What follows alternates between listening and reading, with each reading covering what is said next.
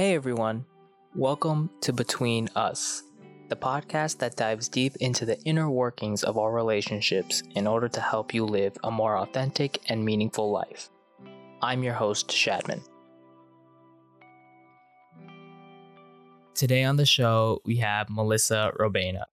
Melissa Robaina is the Chief Operations Officer for the Center of Appreciative Inquiry, an international leadership development organization. For over 10 years, Melissa has worked with individuals, clients, and communities worldwide using appreciative inquiry to enhance and enrich engagement, dialogue, innovation, connectivity, and sustainable change. Melissa, so glad to have you here on the show today. Thank you for inviting me. I'm really excited to be here. Yeah, I'm so excited to be having this conversation with you today. So, for the audience's context, Melissa and I, I think we connected online late last year and then kind of reconnected a little bit earlier this year.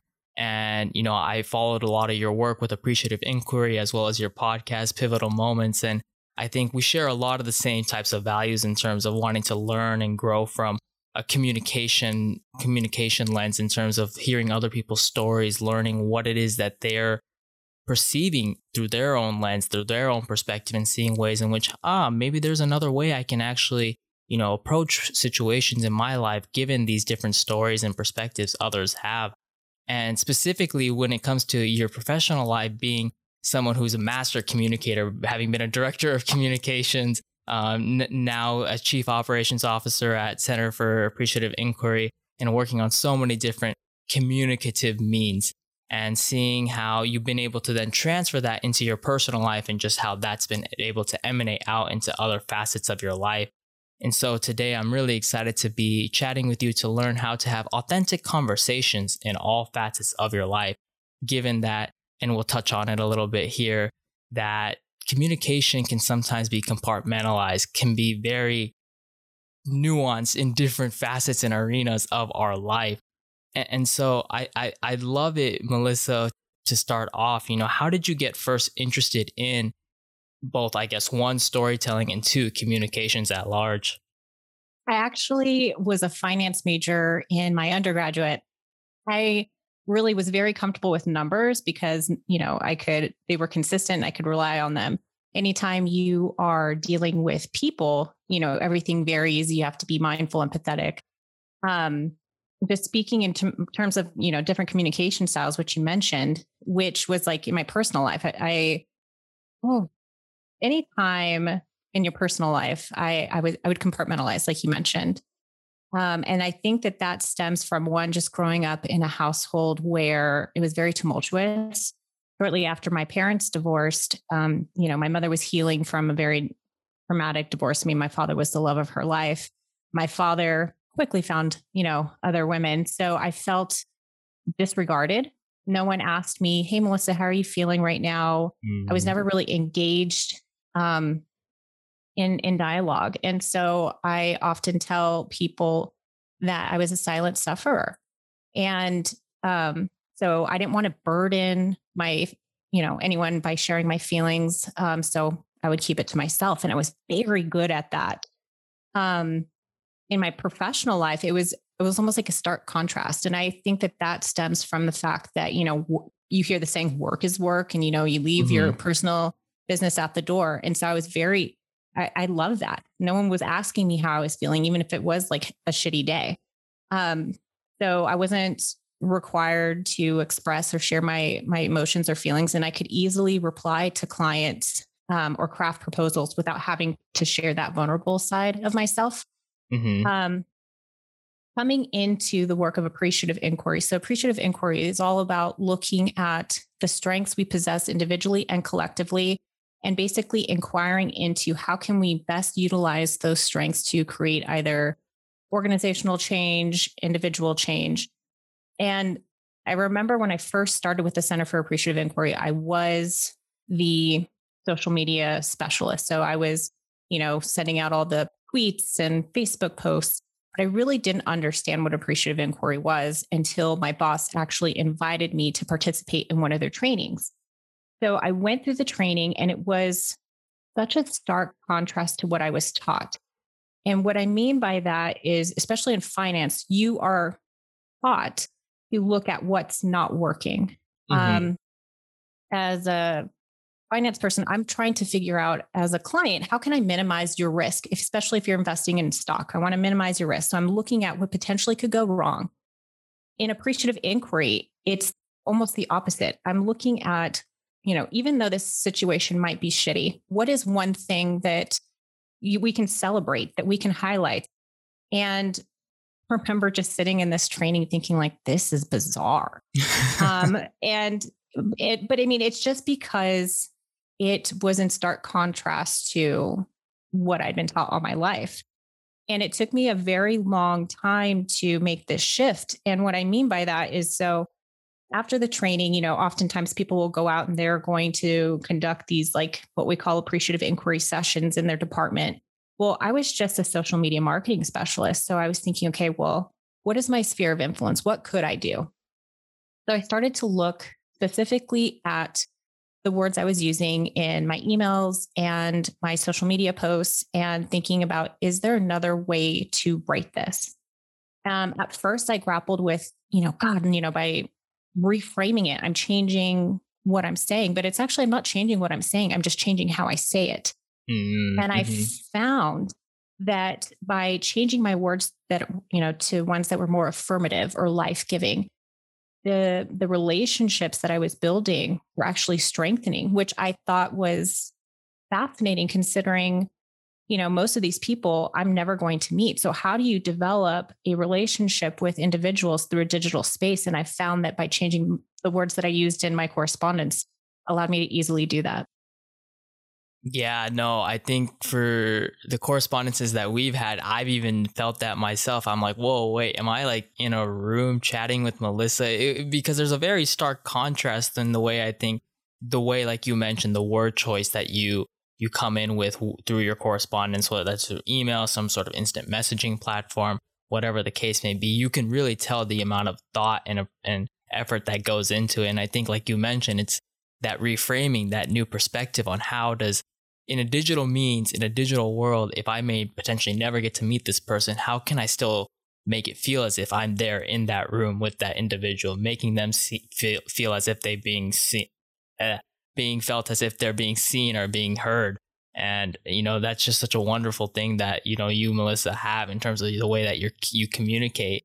And I want to touch on, I know we were able to touch a lot here on the professional aspect. I know, like you've mentioned throughout our correspondence offline that there was kind of a, a gap in terms of how you went about communicating, feeling as if you were a master communicator in the professional realm, just being able to, you know, have some sort of structure, I guess, to the way in which you communicate. But then in your personal and home life, there was a little bit of a disconnect in the way that you would you would communicate with others.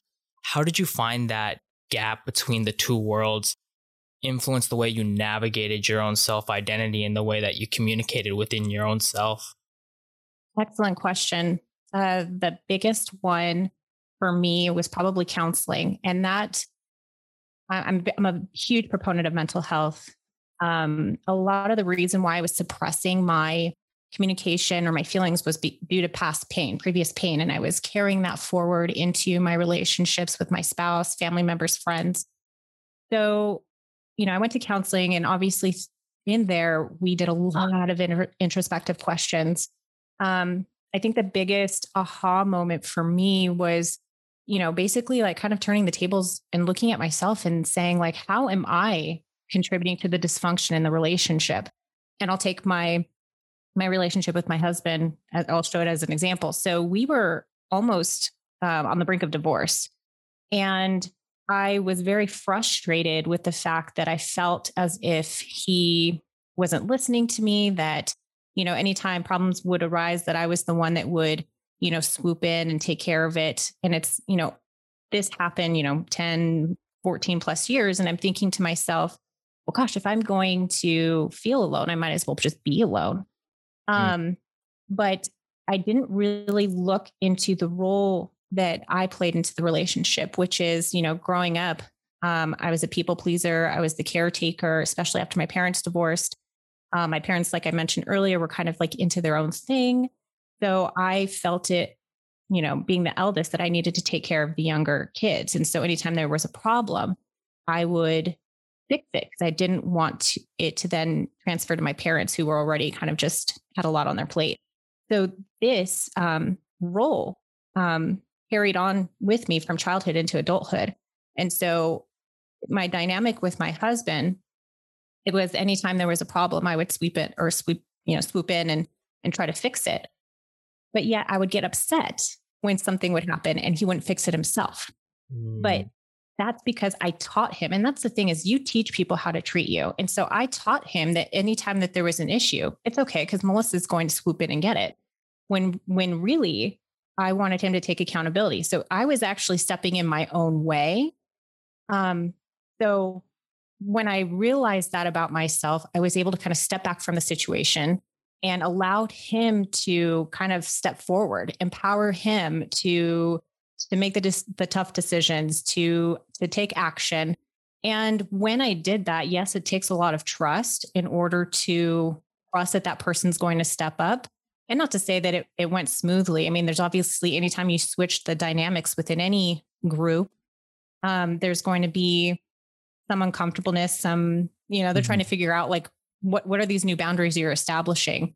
And right. that's really what it was, right? I was establishing new boundaries, but I was, you know, pleasantly surprised when, you know, something would arise and he stepped he stepped up to the plate he, because he was fully capable. Um, but in that though, so, you know, in addition to doing the introspective questions, I think that, you know, anytime you're making any sort of change, whether it's in your communication or your relationship, any sort of change, I tell this to clients all the time, is change isn't going to happen overnight. You're going to have to learn and unlearn a ton of stuff along the way. You're going to have to give yourself grace when you, you know, slip up because there are going mm-hmm. to be slip ups, especially when things get hard. And the reason that is, is because when things get hard, we revert back to our old behaviors, something that we know will get us through those hard times. Um, but knowing that, that self awareness then pops in and say, okay, this action, this behavior no longer serves me, but what does serve me now? And then to develop new strategies that are in better alignment with where you'd like to go and who you'd like to be.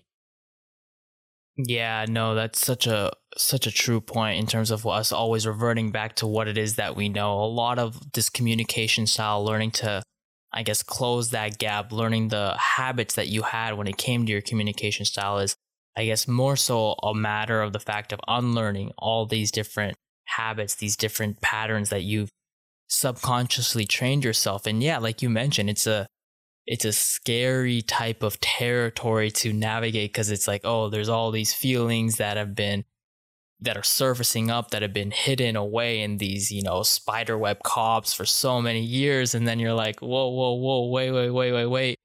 I didn't I didn't sign up for this. I thought this was gonna be like you mentioned, something that'd take, you know, a couple of days, maybe a week or so, and then we'd be like, oh, it's okay, it's all good. But no, it takes a lot of time.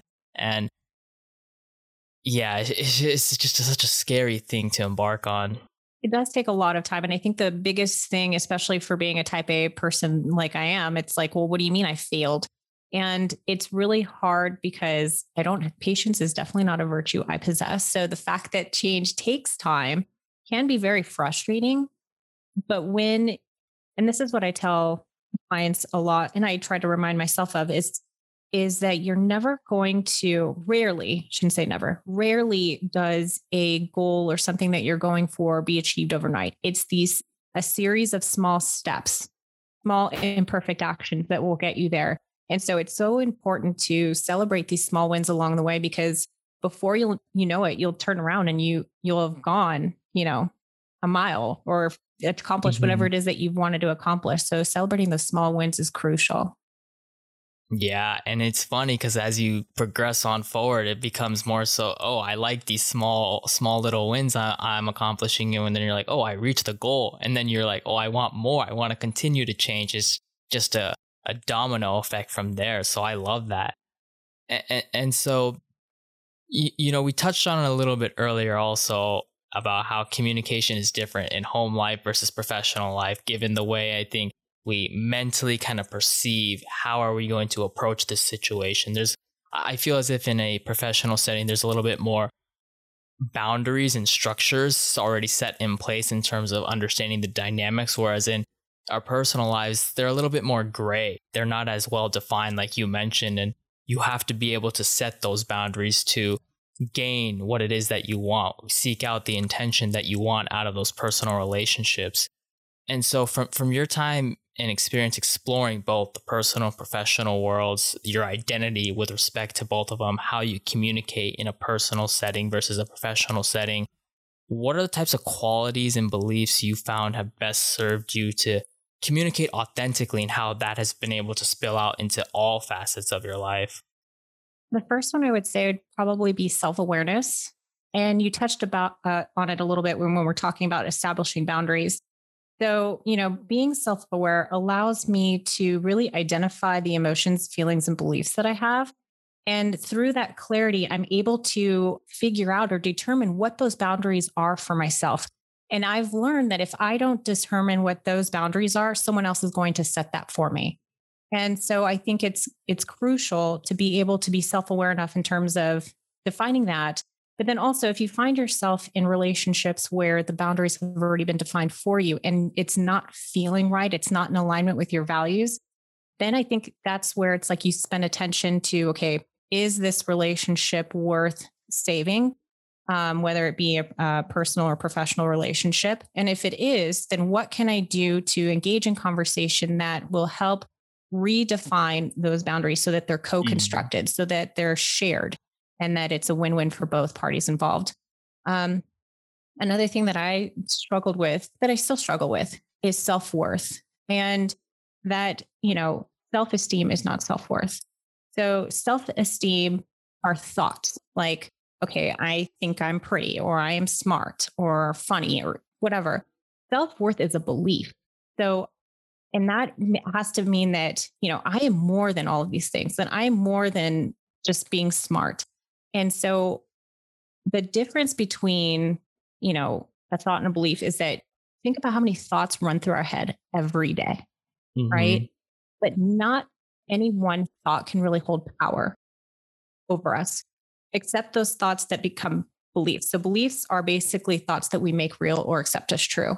And for the longest time, um, I didn't feel that my voice was worthy enough to be heard or spoken. Um, again, coming back to that, you know, silent suppressor or silent sufferer.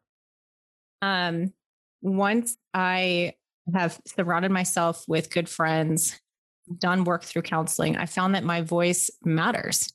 And, you know, as uncomfortable as it is, I mean, here I am talking with you. I'm using my voice, which I would have probably silenced before. And here I am amplifying it, and you're providing the space for me to talk about it. So, slowly through little acts, I'm starting to build that self worth that, you know, I am worthy. I am what I have to say matters. Um, and then lastly, would probably be something kind of what we've talked about before, which is this mindful practice. Um, so, change especially if I want it to be long lasting and sustainable, it's going to take time. That I'm going to mess up, that it's going to be a progress, you know, um, not to beat myself up if and when, I should say when those mistakes happen. Um, but again, coming back to celebrating the small wins, that is huge for me, huge, especially when I look at myself uh, a year ago before the pandemic or even last month. I mean, who I was then is not who I am now. I'm constantly evolving and progressing into the person I want to be.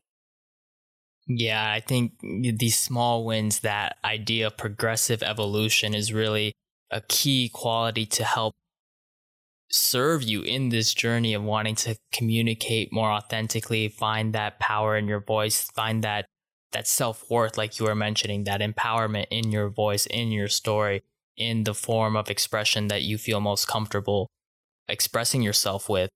And it, it's a difficult it's a difficult process i think because the way in which and i think a lot of it comes to like digital digital mediums in terms of how quick things can get done and you feel pressured by that kind of environment to get things fixed in a much quicker manner when in reality communication regardless if it's digitally done or if it is verbally over you know still doing it over a digital medium here but still, it's not something that can be, like you mentioned, at the flip of a switch, completely revamped. Like I remember myself, like we were just chatting earlier about how this podcast for me has been able to help empower myself as well. Like you mentioned, Melissa, finding power in your voice and learning how to communicate. And it doesn't come all in one go. It takes those small little wins. And like you mentioned, being mindful with those small little wins. You have to always think we have these tendencies. Type A people have tendencies of, oh, I took three small wins, you know, the last week. And then, oh, one small little setback. That small little setback is, you know, the equivalent of 10 small wins and we beat ourselves up over that. So definitely being mindful is super important. Absolutely. Oh, absolutely. I'm just I'm listening to you talk and I'm just thinking you're right. Like if I had three small wins this week and only one last week, or maybe I had one setback, it's almost like it null and voids all the progress that I've done because I'm only fixating on on the negative, and that's something that mm-hmm. I'm trying to work on.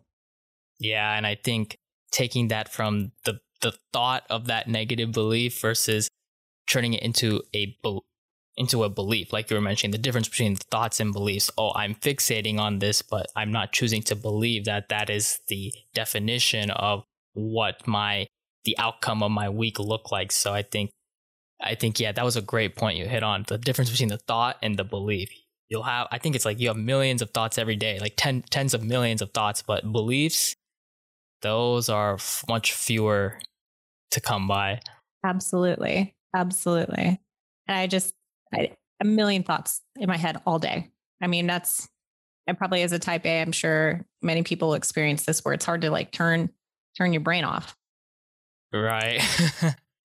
so, so I'm, I'm curious, you know, uh, having been able to practice all of or go through this journey and be able to incorporate these different practices going through counseling, going through this mindful practice, experiencing the small wins and learning to appreciate and enjoy them.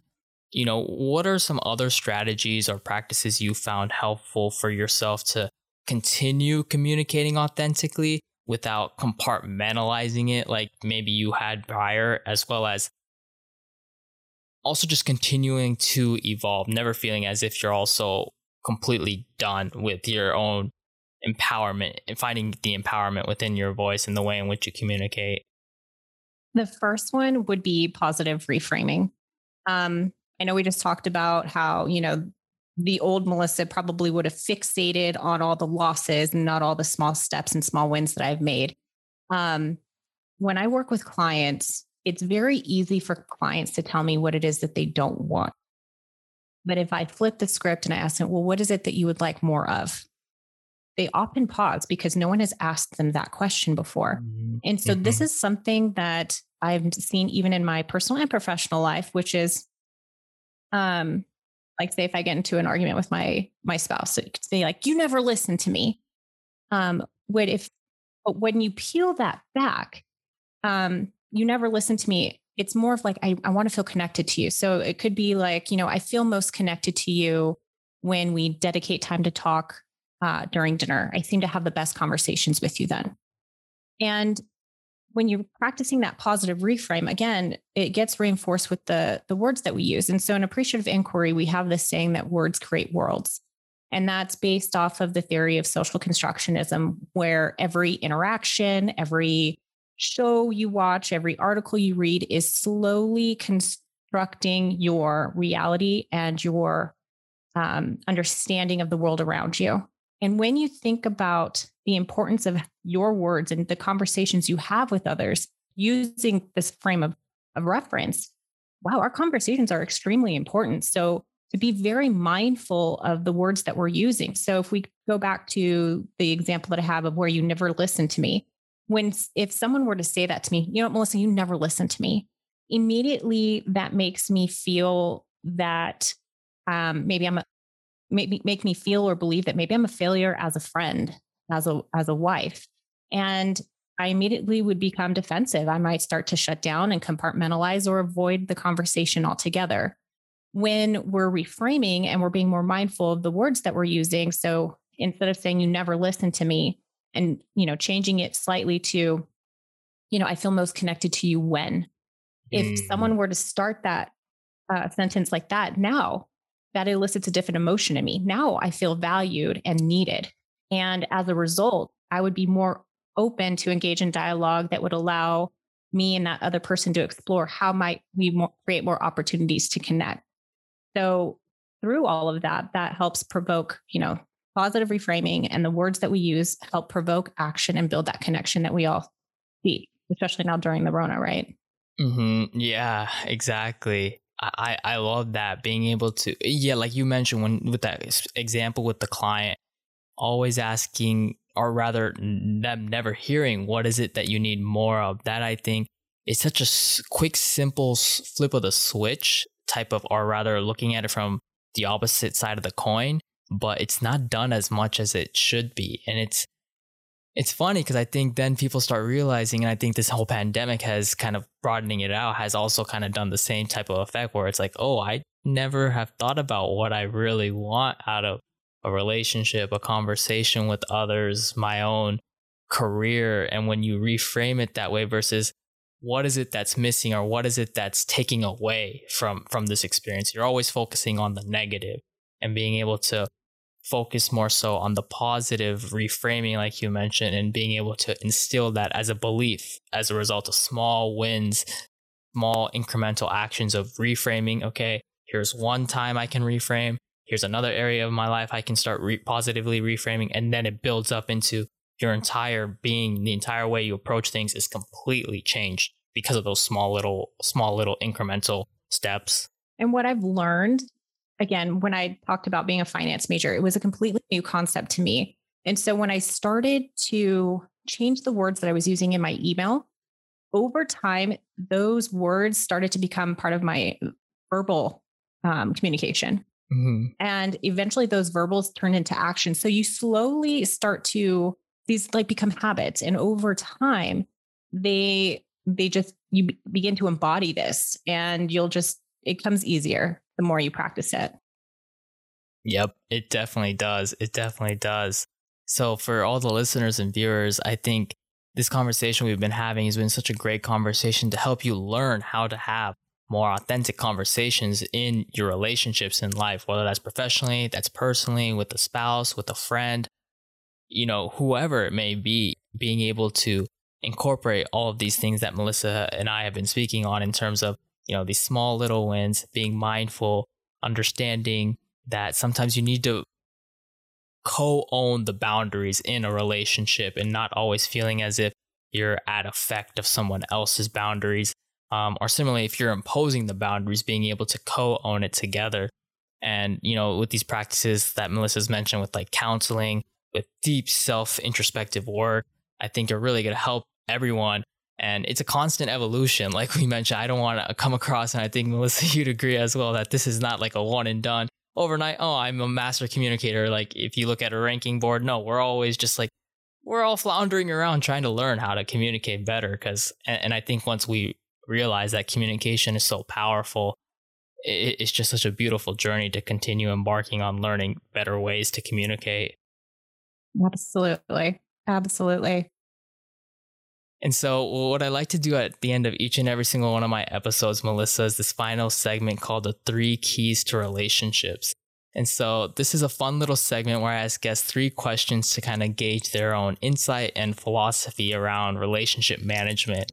And these pertain to any and all relationships. So, with your friends, family, your spouse, romantic partner, business colleagues, what have you.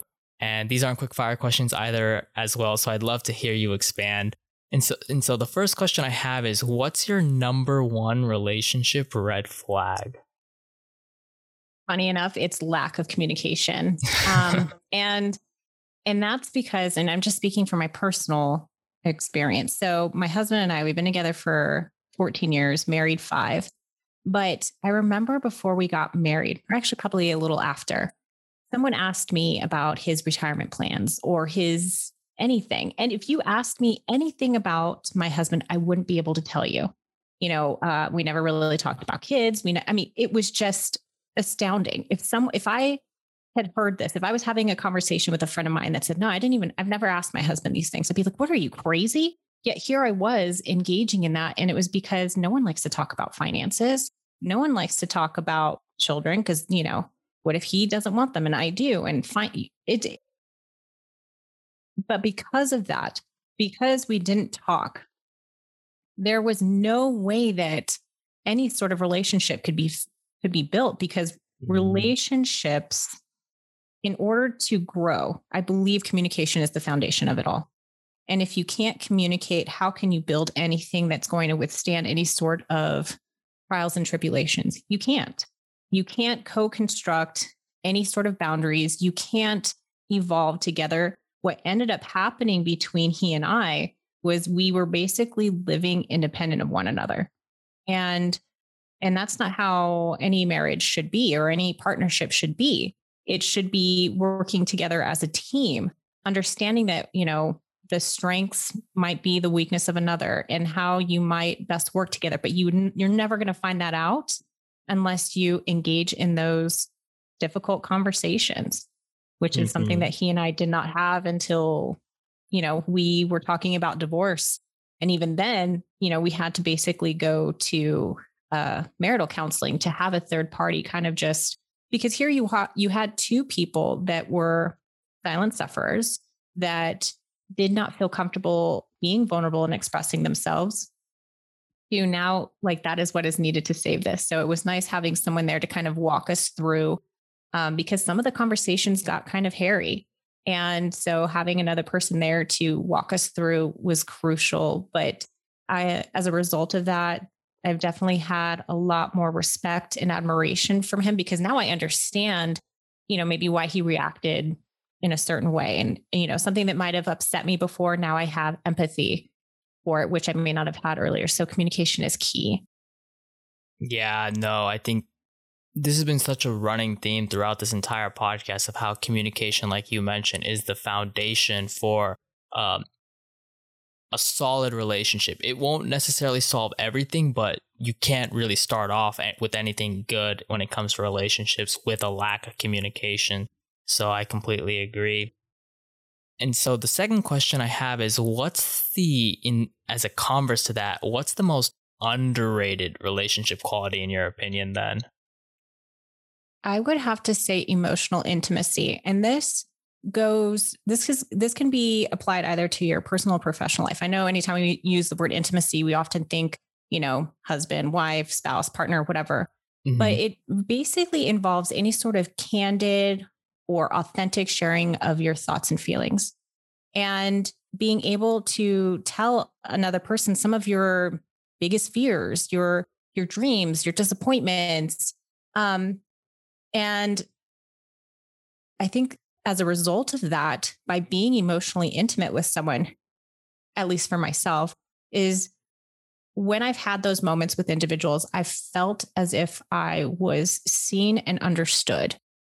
And as a result of that, um, I was able to build trust, respect, and admiration. And one of the things that I've also learned is that when you are starting to become emotionally intimate with someone, um, you know, you're becoming vulnerable that breaks down walls that that other person may have had up and mm-hmm. they're seeing that you are basically bringing out like an olive branch and they start to feel safe and comfortable to be vulnerable with you and so when you have two individuals that are vulnerable with one another the bond the communication it it's so enriching it's so meaningful it's so powerful that you're like well why didn't i start this sooner but um, absolutely. I think emotional intimacy, being vulnerable, is is probably one of the most underrated relationship qualities that I think we just don't pay attention to, or you know, because being vulnerable is extremely scary. Yeah, I can talk to you. We can talk about. I can tell you my retirement plans. I can, you know, but now if you're asking me to be vulnerable, now that I'm now I'm afraid this is going to come across as me being weak when actually being vulnerable is actually a, a sign of strength and so when you have two people that are willing to be vulnerable with one another, I think that shows probably the greatest level of trust that you can have with another person. Yeah, it definitely does. You, you're you're giving way to so many different dark corners of what's going on in your mind, and you're essentially like you were saying, allowing someone to use that information and and kind of put you down or further put you down into that dark hole. But if they can then lift you up and that creates that amount of trust, that amount of admiration, and then that relationship continues to flourish from that point. And I think kind of touching on, like you mentioned, emotional intimacy is more so thought of in a personal uh, setting rather than professional. But in a professional setting, it's huge. You can, I've seen it plenty of times when, you know, someone's working with a manager and a manager is always as if, oh, I have to have everything, you know, all put together. I can't show any sign of weakness because then my team is going to be like, oh, it, things are in disarray. You know, the boss doesn't have it under control. When in reality, everyone is still trying to figure it out. Everyone has, and, and it's also, I think, a, a result of us putting our personal lives, you know, once we enter the office space, it's it's behind us. You know, we don't bring that in, but you know, office life can be affected due to personal personal circumstances and being like, oh, I'm, you know, not having a great day today because of you know something's going on personally, or you know, even at work, oh, I don't really know how to manage this particular you know project or this particular situation that we're going through. It causes me a little bit of anxiety, and then in reality, you you just be, are able to develop a much better kind of co-working relationship. Absolutely, and I I used to think that you know my personal life had to be kept at the door, but if I'm wanting to be authentic, not even with just clients, but my colleagues, I need to bring my full self. Because we're all human. We all have good days, we all have bad days, and I've probably this has probably been reinforced especially during the Rona when you know people are working from home and you know kids are walking in life is life. And I think that this has allowed us to be more empathetic with one another. And I know for myself that even during the Rona, I've gotten closer with my colleagues, but that's just because we've all brought our full self, our personal and our professional into the conversation and you know the work that we've been able to produce as a result of it because i'm no longer compartmentalizing i'm being able to be my full self mm. my pro- productivity, my level of engagement, all of are higher as a result of me being my full self. There you go. Perfect example. Perfect example of bringing your full authentic self to work. And I, I hope, yeah, like this whole pandemic is going to allow individuals to feel more safe and more comfortable to do that. Mm-hmm. And so the third and final question I have is what would you say is your own mantra or slogan? Or if you don't have one, maybe what would be that for relationship management? Or we can expand it to life at large as well. Ooh.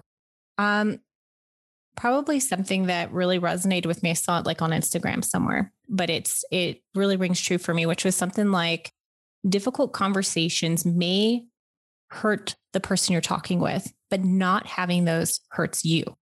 Mm-hmm. And I've learned that, especially as a people pleaser, I was always wanting to make sure that, you know, everything I was doing was for someone else, that their feelings were never hurt, but I can't control another person's emotions. So if I'm having to fire someone or I'm wanting to break up with someone, of course they're going to be hurt. That's the, that's natural, but I can't control that. And I would take that on as myself, you know, for myself.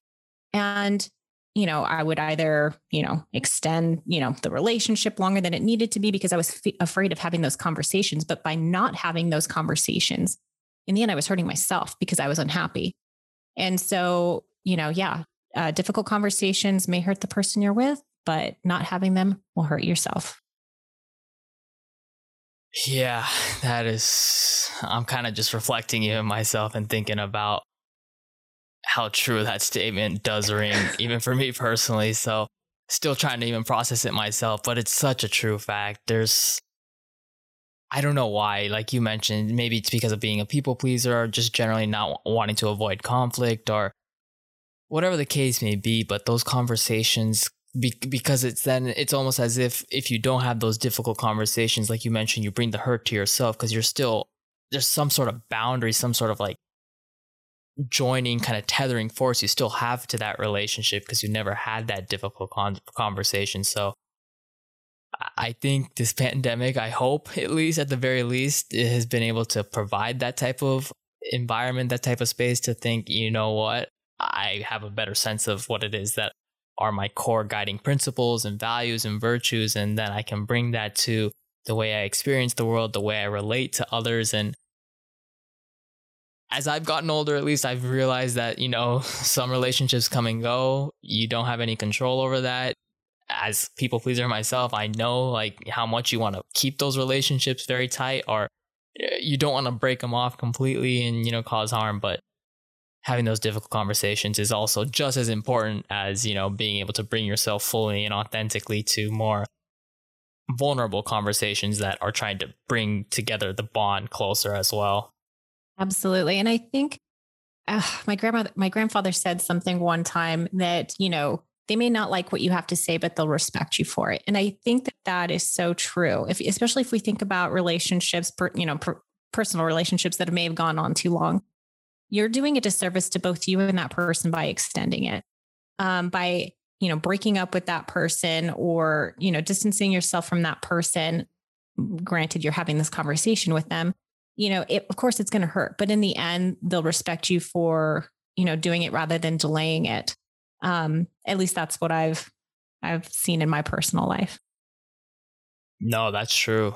That's true. How, how, how much more respectful it can be. Cause I think that also, if you can kind of think of it from that perspective and positively, like positively reframing it like that, maybe for people pleasers, it makes it a little bit easier to swallow I think as much as this, it still will hurt to a certain extent, I think it's easier to swallow.